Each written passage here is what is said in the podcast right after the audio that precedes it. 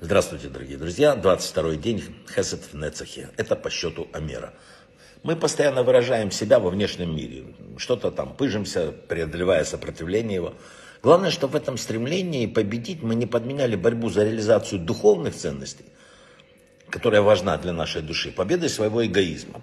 Настоящая победа – это победа вечных ценностей. Не случайно второе значение слова «нецах» – это что? Вечность. Вот об этом сегодняшний день. Как известно, э, сказанное в Торе – это урок для нас. В книге великого Адмора из Сохачева э, замечательная идея есть. У каждого человека есть периоды прилива, отлива, подъема, спуска, любви, ненависти. Все по-разному. Раша в трактате Хулин говорит, что порой люди воспринимают свое положение подобно скоту, поскольку они находятся в очень подавленном состоянии. Есть периоды, когда человек пребывает в унынии, настроение подавлено, он чувствует себя на самой нижней ступени. Как это можно исправить? Есть ответ. Тора указывает нам на следующий день после того шаббата. Вспомните, вы же только что вышли из Египта. А чему нас учит выход из Египта? Что даже если мы погружены в самую бездну и не видим никаких шансов выбраться из нее, нельзя терять надежду. Спасение приходит всегда вот так, чудесным образом. Ведь народ Израиля, подумайте, находился на 49-й ступени духовной нечистоты в Египте.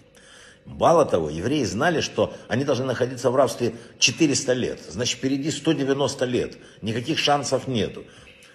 Не выдержать этому невозможно было ни с какой точки зрения, физической, духовной. Однако они были спасены. Поэтому написано, Коин вознесет его в день после того шаббата, чтобы мы знали, что даже из самой сложной ситуации можно вознестись и подняться в свете урока выхода из Египта. И в этом заключается урок, который следует выучить.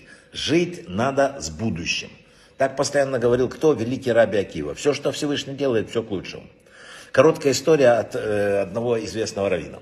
Когда коммунисты захватили э, Литву, он скрывался от них. Большинство жило на съемных квартирах. Э, еще главное, брали с черным ходом, чтобы, если что, удрать. Оказалось, что там ставили за, засаду. Короче, рассказывает он, я нашел убежище в доме одного шойхита и Мойля. У него была в квартире черный ход. И тут ночью стук в дверь.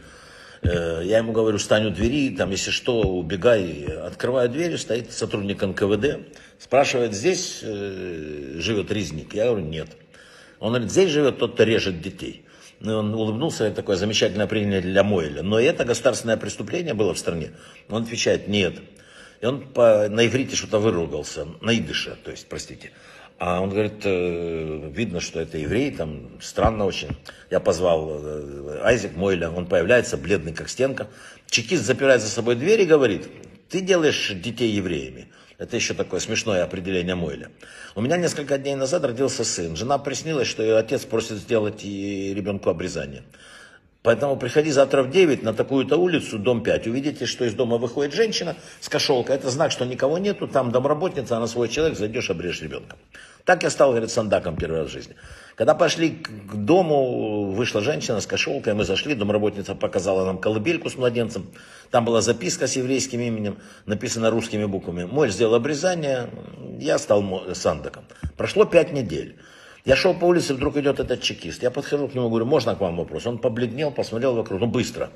Я его спросил, вы так испуганы, на какой риск пошли? Если, не дай бог, что-то известно, почему вы это сделали? И он говорит, видишь ли, наш народ существует 3000 лет. Сейчас у него тяжелый период, это правда. Но как пасмурный день, облака рассеются и засияет солнце. Я хочу, чтобы мой сын знал, к какому народу он принадлежит и нашел в нем свой путь. Я уже не смог. Это называется жить с будущим. У каждого человека бывает, даже вы знаете, вот я всегда говорю, есть такая притча о рабе Акиве.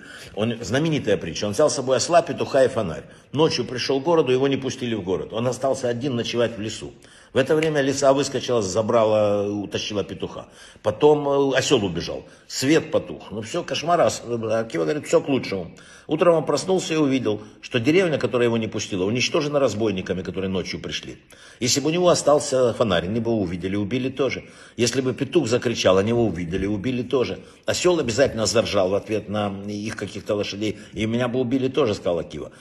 Вот, вот неисповедимы пути Господа, сказала Кива. Разруши, все, что было разрушено, сделано для моей пользы. У каждого человека бывают тяжелые времена. Можно впасть в отчаяние, но это запрещено.